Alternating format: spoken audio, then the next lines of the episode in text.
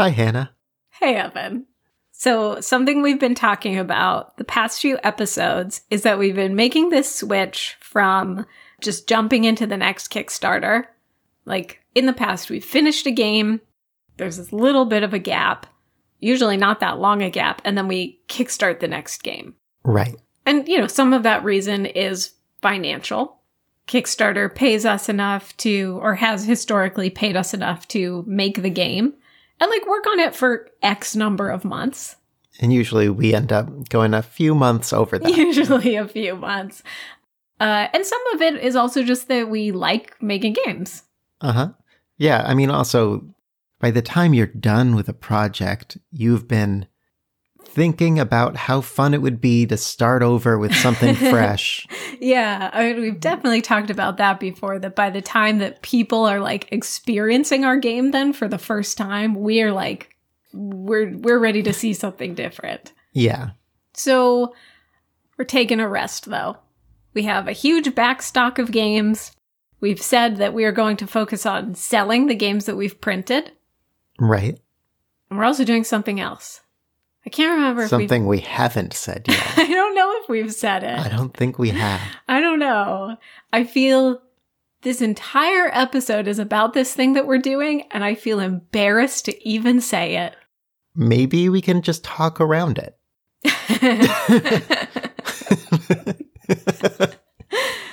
so, we're also taking this time to write a novel. Hey. Hey. Oh, you guys are writing a novel. That's your backup plan. Part of that is in the spirit of wanting to take a break from crowdfunding. This isn't a crowdfunded novel. no, crowdfunded novels are tough. People It do seems it, like but it. it seems it seems uh, really. I don't hard. know. I mean, I haven't looked into it that much, but I mean, I guess you I've gotten like some Brandon sad glimpses. Yeah. but that's always the Kickstarter thing. Just Yeah, that's true. You know, if you come to Kickstarter from a place of existing enormous success, Kickstarter is just going to continue that momentum. Yeah. Coming from where we're at. so we want to we want to write a novel. I think we've both always wanted to write a novel, like in our lives Yeah. before we even knew each other. So I've talked a little bit about this arc in your life that I think a lot of people experience of maybe like stoking the flames of creativity as a kid. And then you get to this point in life, usually around high school. This pressure starts to weigh down on you to like get serious. Right. And it's like, yeah, you can keep painting, but like you have to decide like are you are you one of the elite that's going to be an elite painter? Right. Um, right. You can keep writing, but like do it on the weekend in a little poetry club, but only if you have time and have a stable job and whatever. We've we've talked about this. Everybody knows it. yeah. About just like you can keep writing, but like very few people get published. So yeah. get serious. I think it's interesting that we both uh, have been hit with a fresh round of creative embarrassment in switching to writing a book. It's funny because I think probably probably at this point I've like worked in and around games for long enough that like my my family is like, "Oh, that's what you do. That's cool. Yeah, you like m- make a living." They don't know how much of a living I make or don't like. I, I don't share those numbers, but like you make a living um making games. to be fair, the friends that we have spoken to about this book, they've they've skipped right over the novel skepticism and gone straight to awesome. You two make things. Obviously, you finish things. When can I read it? It sounds awesome. We're not talking about the like sheepishness today though. I mean, we did. We talked about it a little bit. We're done But we're talking about the sheepishness. We're done. Like this isn't about how to get over that. Figure it out. Everybody's got to do that work for themselves. I feel like that's what we talk about all the time. We're talking about just like literally the what it's been like to work together to kind of shift to this really different type of work. hmm Also, this is kind of unique experience of like co-writing a novel, which isn't super common. Right. We're just going to talk about what that's looked like. So like we said, this started with unspecific aspirations. We want to write a novel. We want it to not be crowdfunded. Go. Yeah. And so not when a, to not be crowdfunding, like uh, our goal is traditional publishing. Yeah. So the very first conversations were like, What so should it be about? yeah, what kind of novel we talking? Yeah. So with that, one of the things that we started, I feel like we did two things. One was kind of like, well, what are some ideas that we've both had for games over the years, like kind of stories we've wanted to tell? And then Right. also, what are just some themes we've cared about in certain terms of like stories we want to tell in the philosophical abstract? Do you remember what any of those ideas were that we originally talked about? I don't. I'm not sure if that's because we really quickly got to the idea we landed on, or if that just all got wiped out by obsessing about the one we landed on. Yeah. Yeah, I don't remember either. And um, we're not like intentionally trying to be coy here uh, about like the one we landed on, the story we're telling. But this isn't about what our novel's about. Yeah. But we'll, but we'll say a little bit what it's about. A little context here. So we pretty quickly settled on a story connected to Starship Ultralux. Our unfinished RPG about being stranded on a luxury spaceship cruise line. Yeah. We had a character on that cruise named Elena. She's on board this cruise ship with a bunch of different aliens. She's won a ticket aboard this ship, and Elena is from a planet in the far future that's one of many sort of vacation worlds, these hyper capitalist vacation worlds. And her world specifically is a recreation of Earth in the year 1993.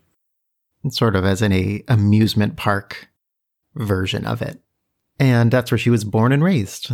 It has a it's a it's a planet, so it has a resident population. Yeah.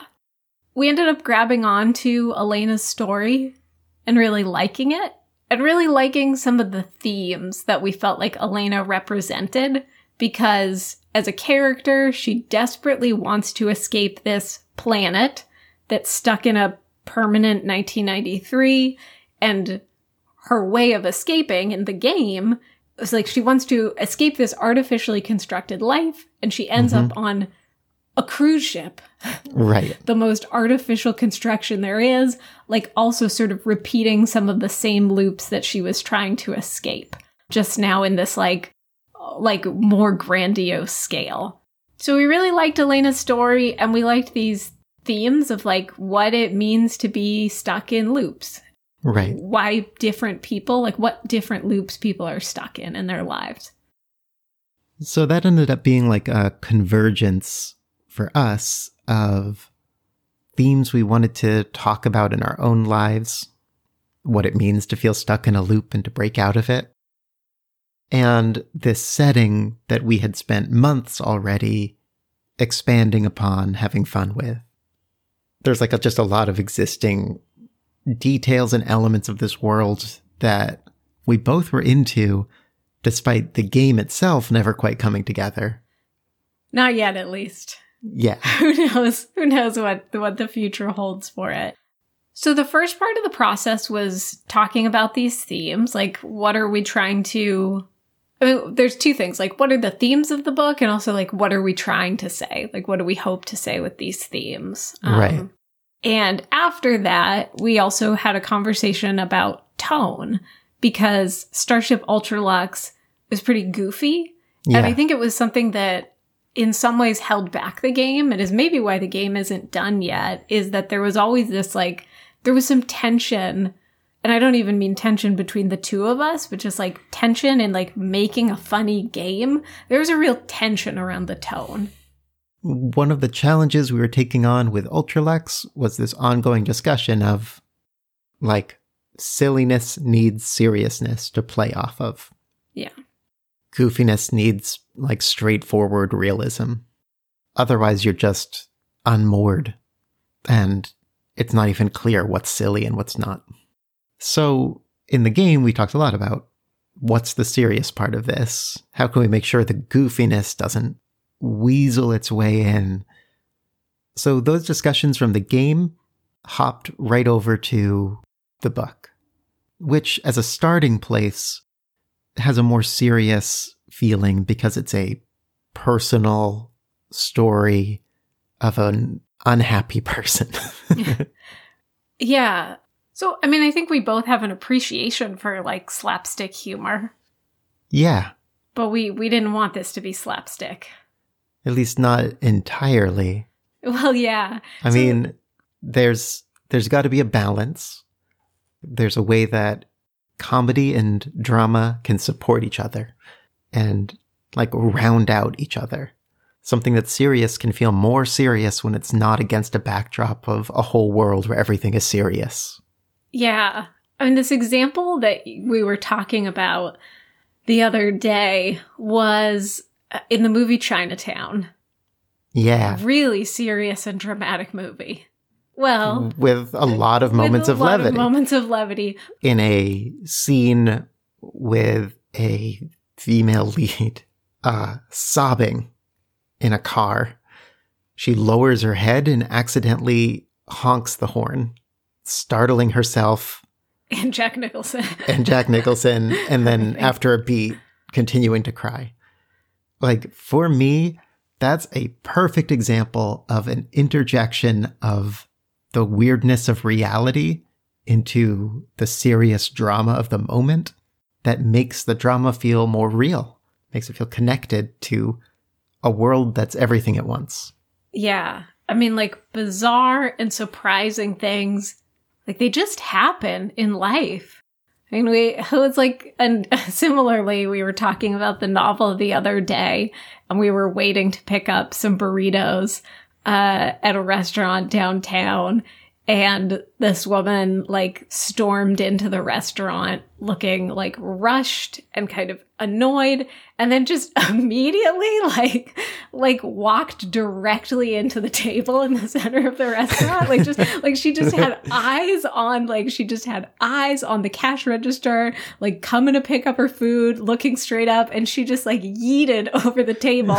Like she wasn't hurt. It was fine. But you know it's like life has more moments like this than like you can't even write in as many moments like this as life presents because your story would seem too slapstick. Right.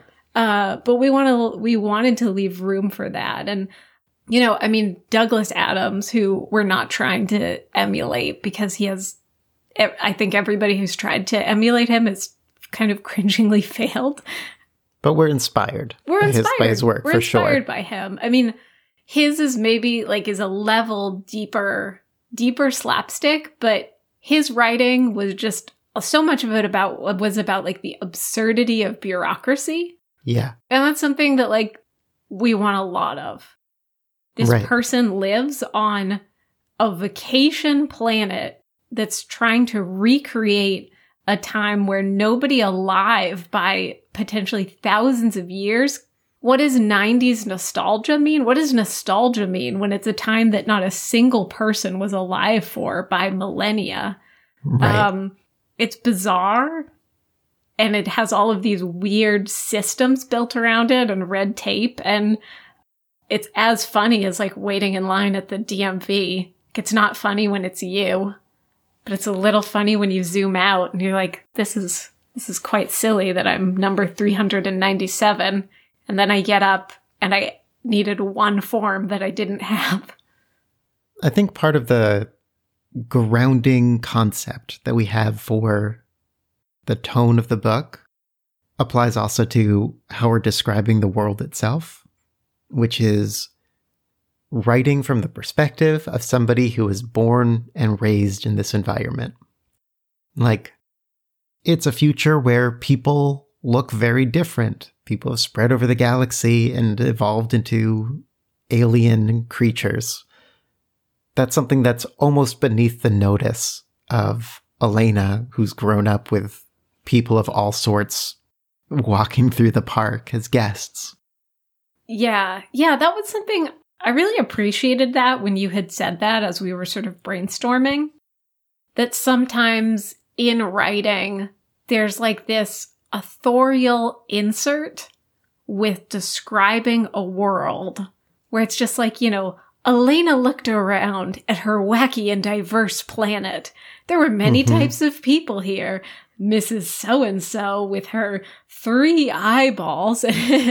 uh, if we're grounding this in the perspective of somebody who has grown up here, yeah, there's going to be all these things that are beneath notice. And this kind of transitions into world building, but I don't know if, if you want to just transition right into world building conversations yet. I'm ready. Cool. We've agreed to keep this brief because we've agreed to have a whole episode on world building at some point.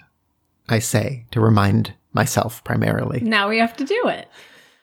That said, world building was the next step for us in figuring out what we were going to write. Because suddenly we wanted to really get straight the details of where this story is taking place and what's allowed to happen. And this was also probably the height of contentiousness that we had about the book. Wait, really? I Yeah. thought world building we were like exactly on the same page about. Oh my gosh. No. this Uh-uh. absolutely tracks with every single time there's been something contentious and I just blasted out of my brain. Wait, what was contentious about it? Uh, the way these conversations went is I would start describing a future that is uh, Oh, like, like, ab- absurdist and extreme in the level of technology Yeah. and the level of like appearance of aliens and the the sort of galactic community. Um, or at least that's how it would hit you. Is very extreme. Oh, yeah, no, I remember now. Okay.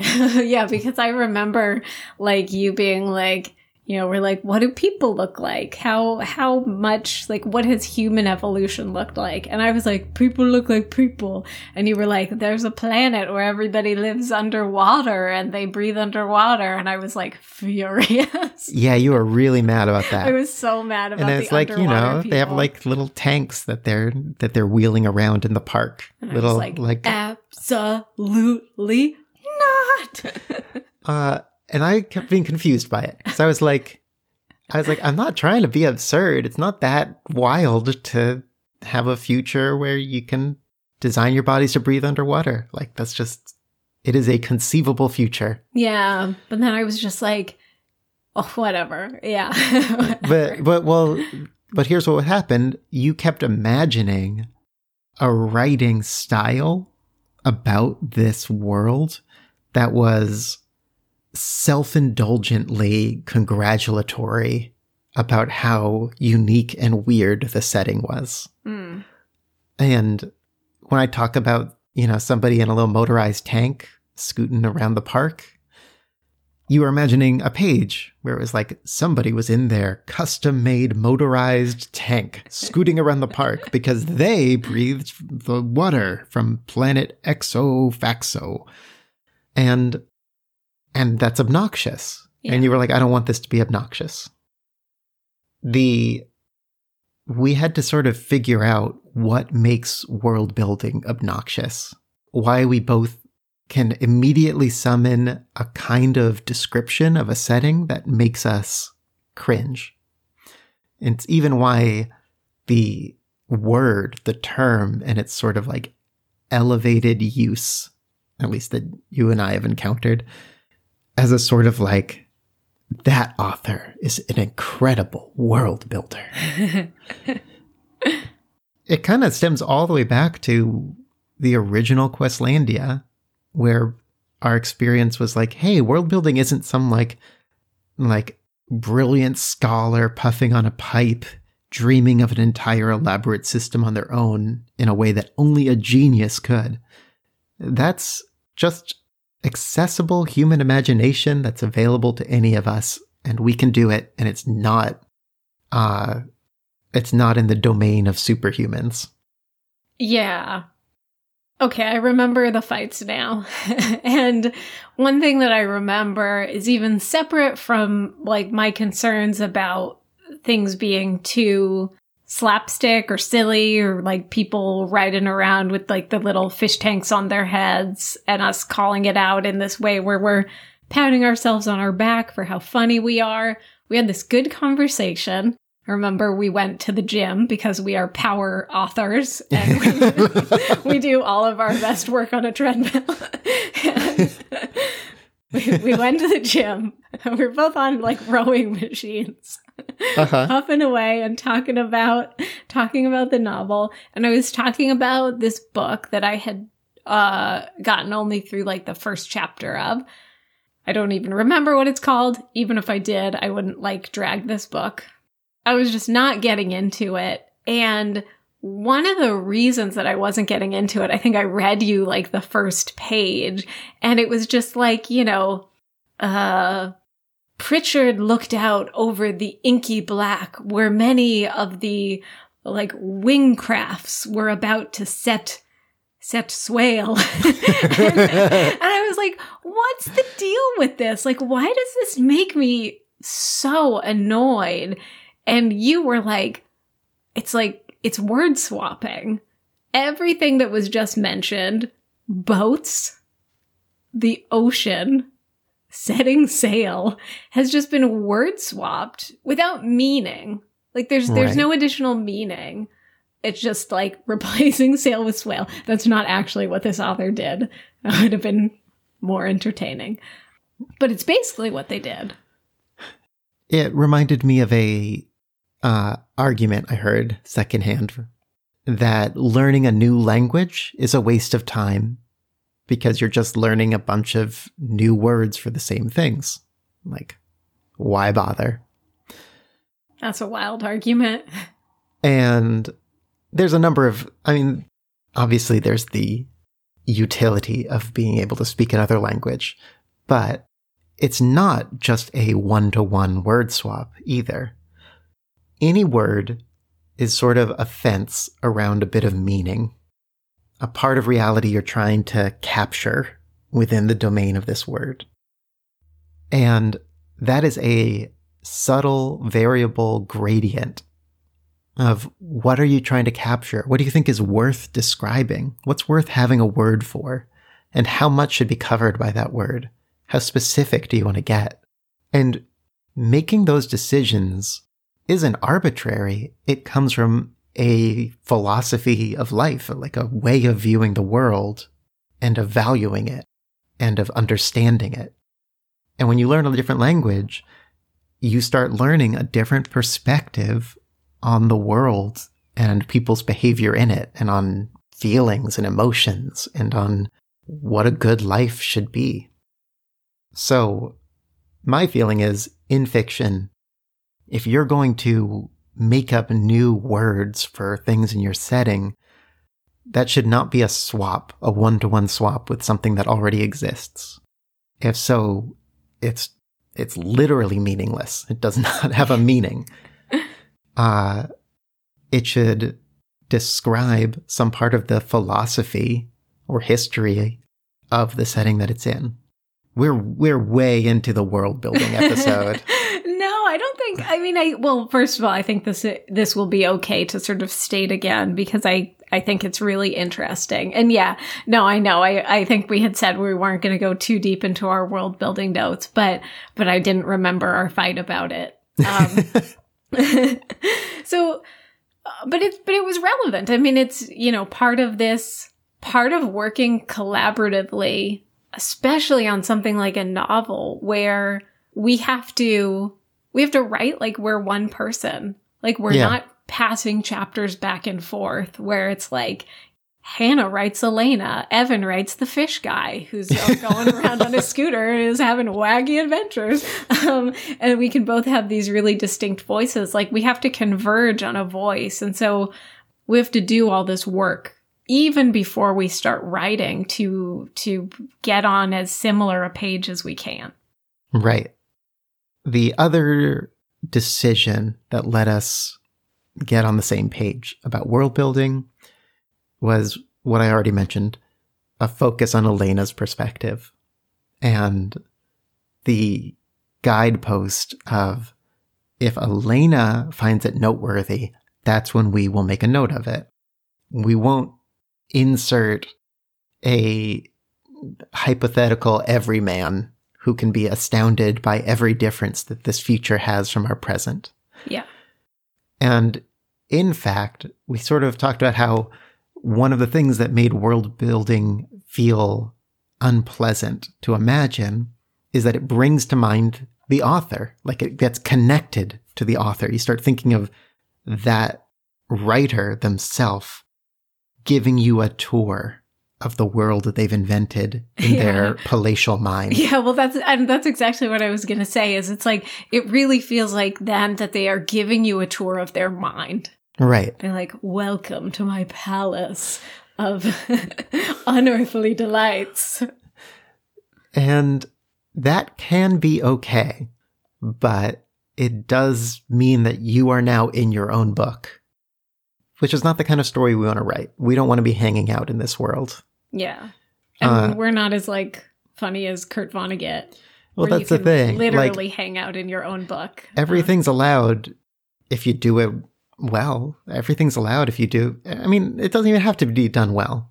It just has to work for you. It has to be the story you want to write. It's true. Yeah, everything everything is allowed and it could totally there's uh, I mean having, you know, one thing that we've both done a little bit over the past like over the pandemic is we've we've read some popular media Mhm. that is like maybe we kind of snubbed our noses at. I mean, Ready Player One is one of the ones that like we did some Right. bonus content about it for Patreon. Like we both read Ready Player One and then watched the movie. And like uh there's a lot of ways that something can be appreciated and beloved and still not like the story we want to tell in the way that we want to tell it. Right. I mean, Douglas Adams is another example of an author where sometimes it's just Douglas Adams talking to you, making a joke, going off on a little riff about the universe and its goofiness. And he does it with charm and and that's fine. Yeah. Sometimes it's Robert Heinlein in there talking about uh, libertarian orgies. You're like, I've really lost the thread. I think I think there's an authorial insert at a level that I'm deeply uncomfortable with here. For us, for the novel that feels good for both of us to write, uh, we kind of want to keep ourselves out of there, which maybe is I'll take my libertarian orgies behind closed doors. Thank you very much. I wonder if that's part of um, making this work as a collaboration. I haven't really thought of that before, but it does seem like if we had a more overt authorial narrative presence, that would make it all the harder for us to agree on a shared voice, Mm, you know? yeah, that's a good point. I hadn't thought of it that way either, but I think that's because true. like we figure out who Elena is and Elena talks like Elena. And much the same for other characters. But That's- figuring out who the narrator is and how they talk is a trickier issue. It's cool because it makes me think that you know there's maybe this opportunity then that our that our book will be even stronger for having written it together and Yeah. like moving away from any any risk of being like oh hee hee I'll just step in a little bit Right. yeah I have some thoughts about this. Okay, so let's let's get out of world building. Let's we just love drag ourselves away Yeah. from ourselves. Those conversations are ongoing, of course. Like as we write, we're figuring out more and more aspects of the setting, and so it keeps dipping in and out of figuring those things out. But we have moved on. Yeah. So at this point, I mean, I'll say just where we are in the process, we have outlined, we did our first like rough outline of the entire novel. And in a second, I'm going to dive into what each step like this was kind of like for us. Uh-huh. But we started with like a small outline. Well, not small. I mean, it, it encompassed the whole book, but everything was just on index cards. Like it all Right. fits on a cork board. Outline of like the main plot points in the book. We did that. Then we sat down and spent a month writing a 20,000 word outline, which is the first time I've ever done something like that. hmm We'll talk about that. Now we are in the like draft. I mean, we're writing for the first time. We're we're writing and we're trying to get the words down in like a little bit of a messy first draft way. I mean, for me in particular, like I'm, I'm super into a rushed first draft and getting to the point where you are working with what you've got and doing a form of like editing and rewriting. But that's me. Like that's in our normal day to day work. That's usually like you'll make a quick first draft and then I'll hop in from there. Like that's my comfort zone. Yeah, I mean, I feel like the process of making a messy first draft has taken it's taking a lot of work for both of us. Since college, I've rarely like I've written hardly any fiction. Mhm. Um it's just been too hard for me to get past the first draft stage. I'm like a chronic editor and it's been really great in our work together when it's not fiction, when we're writing a backer update or a newsletter. Like I'm the I'm the first drafter right. and I'm just like up up up up up up. I get it out. I get kind of a messy first draft and you take over the second draft and it's like an amazing workflow. But we can't do that for the whole novel. We can't do that, and I and I don't want to because we want to bring both of our ideas kind of at the same level. I mean, it's like if I was writing the entire first draft, uh, like I'd be I'd be setting the sailboat in the water, Yeah. and you would be or the the swale. I'd be setting it swale in the inky black, um, and, and and you would be like guiding the wind, and we both want to be stepping in at the same place, Yeah. contributing ideas that excite us, and then each Both swailing, both, both, swailing. gliding. Yeah, gliding and swailing, swailing all along, like nudging the boats together. This is so. This is always why, like, you know, my therapist is always like, "Can you like say again, but like in words where I know what you mean?" I'm like, you know, swailing through the currents of life. The first drafting, and we can step backwards to, to outlining. Yeah, but- yeah, because I feel like we we can't too casually brush over just like, oh, then we just wrote a twenty thousand word outline, no big deal. NBD. Yeah, But the last thing I'll say about drafting is that we are taking an approach of confining ourselves to the first, say, third of the book, but then each of us taking scattershot scenes within that section of the book and writing them out, sometimes swapping and like continuing where one of us left off. Basically, like trying to get a scattering of our voice and imagination across the breadth of what happens in this part of the book, which has been really fun so far. yeah.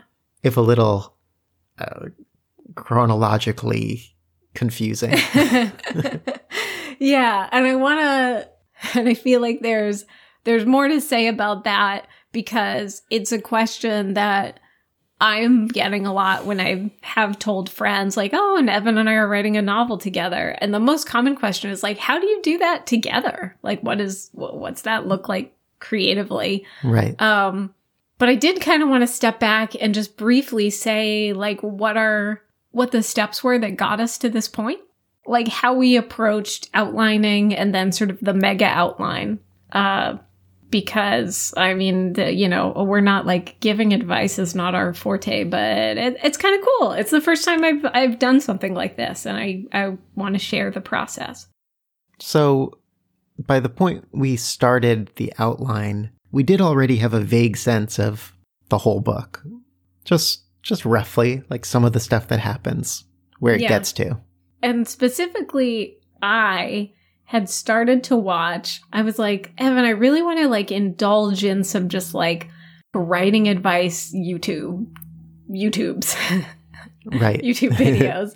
And after you know bouncing off a few people i had found a channel with this woman named Abbie Emmons who's like a young writer gives writing advice. Um she does a lot of videos about just like plot point, pinch point, three act structure. Some of these phrases I wasn't familiar with. Like I didn't know what a pinch point was. Honestly, I don't even remember what it is now, um, even though we wrote some in. And I think I, I, I pushed the videos on you a little bit. My memory is that you were like a little maybe like resistant or skeptical of the three act structure or just had like maybe some associations with it as, as kind of like formulaic. I mean, I was completely down for watching the videos and just taking in advice from wherever we can find it. But yeah, I did have an existing prejudice. And I was like, let's be basic. Like, why are we afraid of like this formula that's just worked? We can be awesome within it. And I was like, really? Three acts in 2023. I want to write the House of Leaves of sci fi games based on role playing games. Did you ever read that book? Loved that book. I don't remember. I it just... might have a three act structure. I mean, the whole thing about a three act structure, when you get down to it, is like it's it's a lens of looking at a story and you can apply it to a lot of different stories. It doesn't mean those stories were written to be a three act structure. Exactly. The three act structure, it itself has its own like labeling power. Yeah. You know, it calls something a rising action. But, uh, well, I don't know. I don't want to get so into no, no. I mean, disputing. I... what I found was that three act structures have a lot of useful terms and ideas for thinking about where a story is going and having a sense of like where you are in a story and where a reader might be. And more than anything, in Abbie's videos, she really emphasizes the internal world and evolution of your protagonist, of the character at the heart of the story. And I definitely needed to hear that. I definitely was very helped by the idea of thinking of, you know, of all the stuff that can happen in a plot to map it along an individual's journey of learning something and understanding the world started just make things click into place where it was like, oh, I realized why I wanted this spaceship to be here. I wanted this arc to happen because it relates to a particular belief that's getting challenged. That might sound really hokey. I don't know. No, well, I mean, it was literally, I was the one sort of pushing for it. I mean, for me, it really helps. Like, I need to be put on some tracks because, like, I don't think linearly. Hannah, like, I've just... been meaning to say. we need to get you on some tracks. Just set me on the track and just, yeah.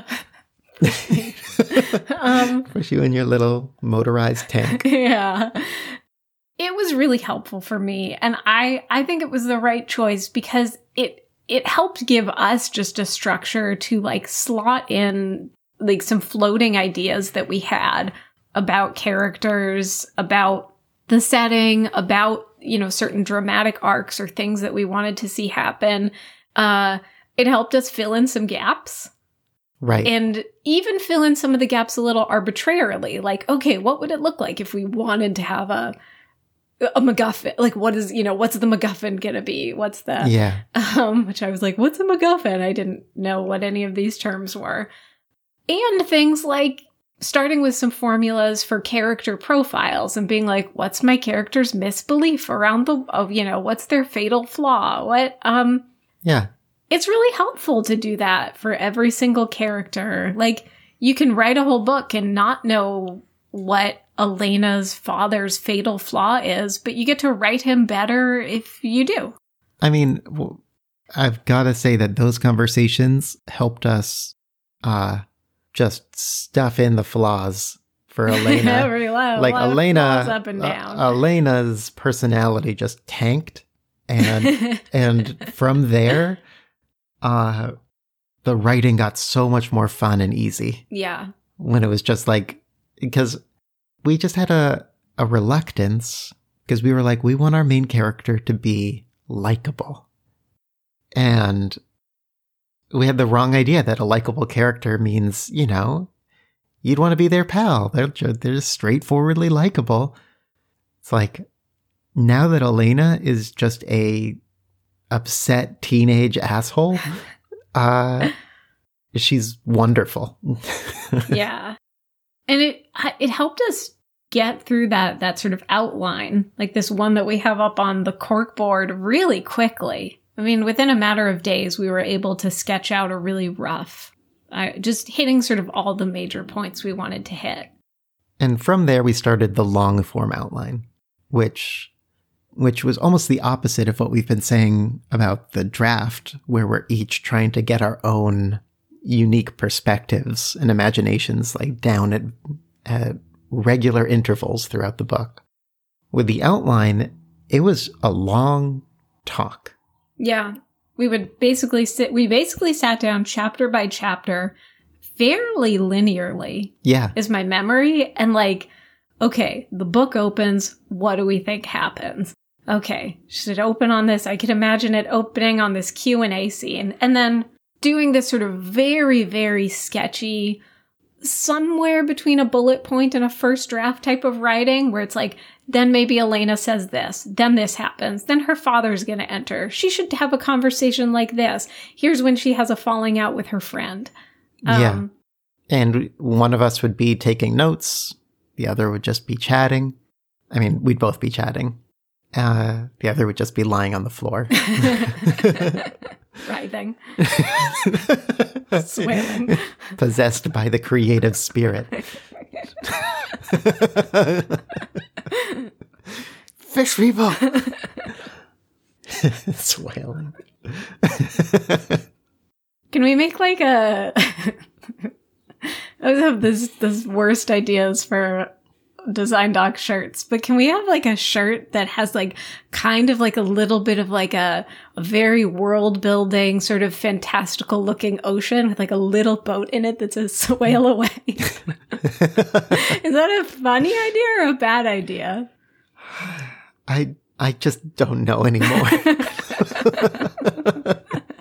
All right. So we wrote this 20,000 word outline. It, well, it, it, clocked in at 21,000 words and it was, I, I, think that was another Abbie Emmons thing where in her videos, she's, she was always just like, you know, then I write my 20,000 word outline. And I don't know if we were specifically aspire. I mean, we must have had sort of those targets in mind, but I was kind of shocked when then it just like, it just added up to that. Just, yeah. It was just there. Yeah, that was a fun happenstance. I don't know that it matters, but but it hit twenty thousand. Yeah. Uh, I don't know. It's it's tricky thinking about words, word counts. Like it's such an arbitrary measure of what a book is, and yet it's like been present from the very get go because we're looking at a traditional publishing route because there's industry standards so there's a number to hit. There's yeah. targets. Yeah. So I feel like we can start to sort of wind down with just returning to what the past month of work has been like, like after finishing our, our mega outline and moving on to actually starting to write the book together.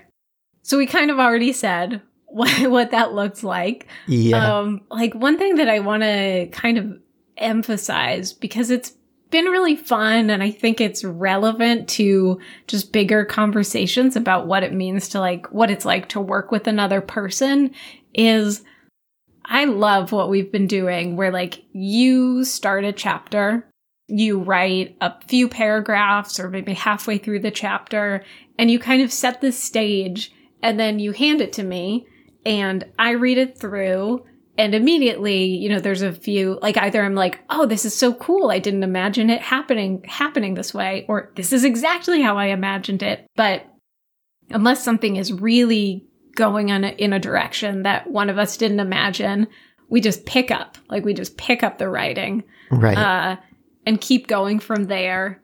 I've been loving that. Like it's been in both directions like i really like uh, like starting a chapter and then shoving it off on somebody else to figure out where it should go from there. I mean, it feels very freeing too, because ending is hard and starting is hard. Right. So you don't have to do you don't have to do either one of the hard parts. It's been helpful too, I think, to see we talked a lot in the beginning about like how are we going to figure out what each of our writing styles are? Like should we just each do a bunch of practice writing and then talk about what I think almost immediately it became apparent like where the differences are. I jump in much more quickly to dialogue, I think. yeah. And a lot of times the dialogue is pretty like uh th- there's not a lot of like di- um what's the word? It's not dialogue tag. Descriptors? Not a lot of like descriptors around it. Like Yeah. it's just sort of like, you know, this Just person, like this person, this person, Yeah. this person, script style. Yeah, which is it's not even necessarily the final voice that I want to go for. It's just easier for me. I feel like you really jump into more like giving a sense of like characters sort of moving through space and pondering their surroundings and uh Yeah. Sometimes Observing. getting just like into a real thought hole about it. Think so. I, it's really, I mean, I've been really like, I've been really into your writing and really impressed by it. But it's cool because I think also like when when you give me something that's a little more slow paced and thoughtful, I can kind of try to like slow down from there. Mhm. And then when I've given you the dialogue, you've picked it up and written things that are really funny. Yeah. no, you you like you help me jump into a faster pace and just like a more spoken word kind of writing, which has been really, really fun. It it reminds me of like do you remember there's this episode of Over the Garden Wall where there's these two very rich people, I think who own like competing tea companies. Um and they both live in mansions and their mansions have gotten so big that they've built them together. And they each think that they're like in some what's the word? Haunted? yeah like they're they're having a paranormal encounter because suddenly in their giant homes they're like i don't even remember this wing built in rococo style. Right i don't remember this this wing in french colonial brutalism. That doesn't exist and I feel like that's kind of like what we're doing, but then we're going to each continue down the halls, like adding decor from each of our styles until you're like, yeah, brutalist French colonial can work. sure, that's a thing. That's the plan. See, this is what I mean about the metaphors that don't make sense. But does that? no, that works for me. It really does just feel like like continually discovering over and over a different way to look at the scenes and write the dialogue and being able to jump on board with it. Yeah. I don't I don't know why I had to describe it like over the garden wall two mansions coming together. I mean it's just like if if two people move in together and they each add their own like touches and decor and you know furniture in the room and that's what that's what we're doing with this novel. It's one of the parts that I feel is both it feels both very fun and I feel very optimistic about us converging on a shared style. And that optimism is coming from us having done so over and over in our past projects. It's And- true. That's, uh, you know, it might seem like it's a less daunting task when it's about writing rules, where the point of them is clarity. And yet, that hasn't been the case. There's a lot of ways to write rules, and we've, it's taken real work to determine like the voice that we are writing from. But that aside, we've also worked on much more creative writing projects like Mud, where it really did take a, a story and a theme and a writing style and a pace all converging to tell one coherent story. So, Mostly coherent. I- yeah, maybe that's a little strong. But yeah, so I, it- I agree. it is technically a story. I agree. Uh, I think we're going to do it again. So that's what we got today. We're writing writing a little a little novel together.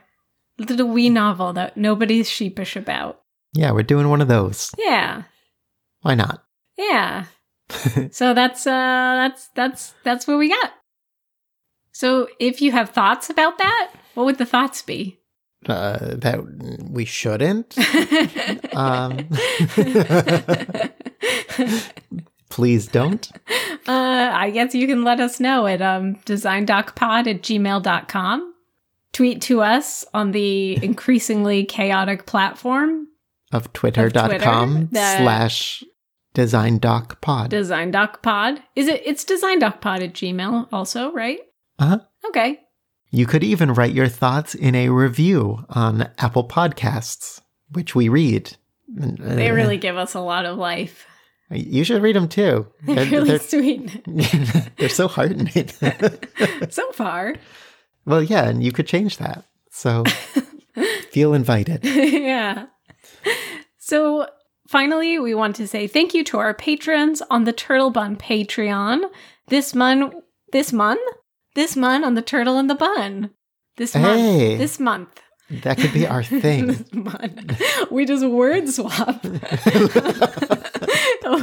At Turtle Bun, we call months months. this month, we want to welcome new patron Bert. Bert, thank you for being here and supporting us. If you enjoy the podcast, uh, becoming a patron is a great way to support Design Doc. You can do that at patreon.com slash turtlebun.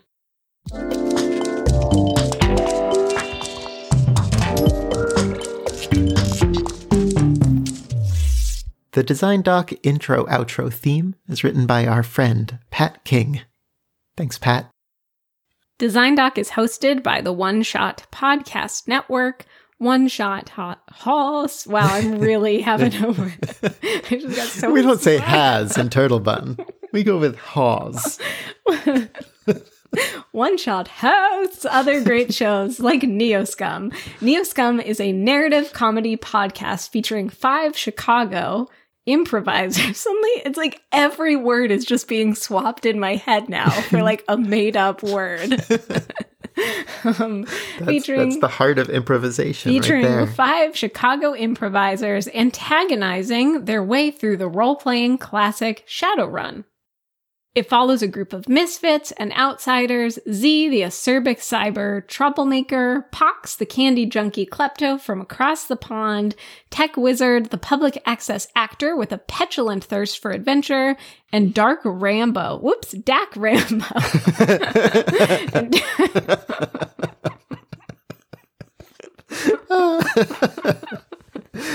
Dark Rambo doesn't show up till season two. No, no, Dark Rambo has a mustache, like a little goatee. um, and Dak Rambo, the nastiest trucker this side of the Robo Mason Dixon. You thought that Dak Rambo was the nastiest trucker, but there's a nastier. Joined the irascible Neoscum crew on a puerile rockin' road trip through a weirdo world of tomorrow, doling out street justice to every deeb they encounter, whether they deserve it or not. They know how to sling an adjective. I know. Over at some Neoscum. yeah, it's some enjoyable world building. yeah. It's fun. They're not like swale away with the cast of like Swale the stuff away, with the swale swaling. away, it's like not. It's only away. funny to me. Uh, thanks so much, heroes. We will see you soon.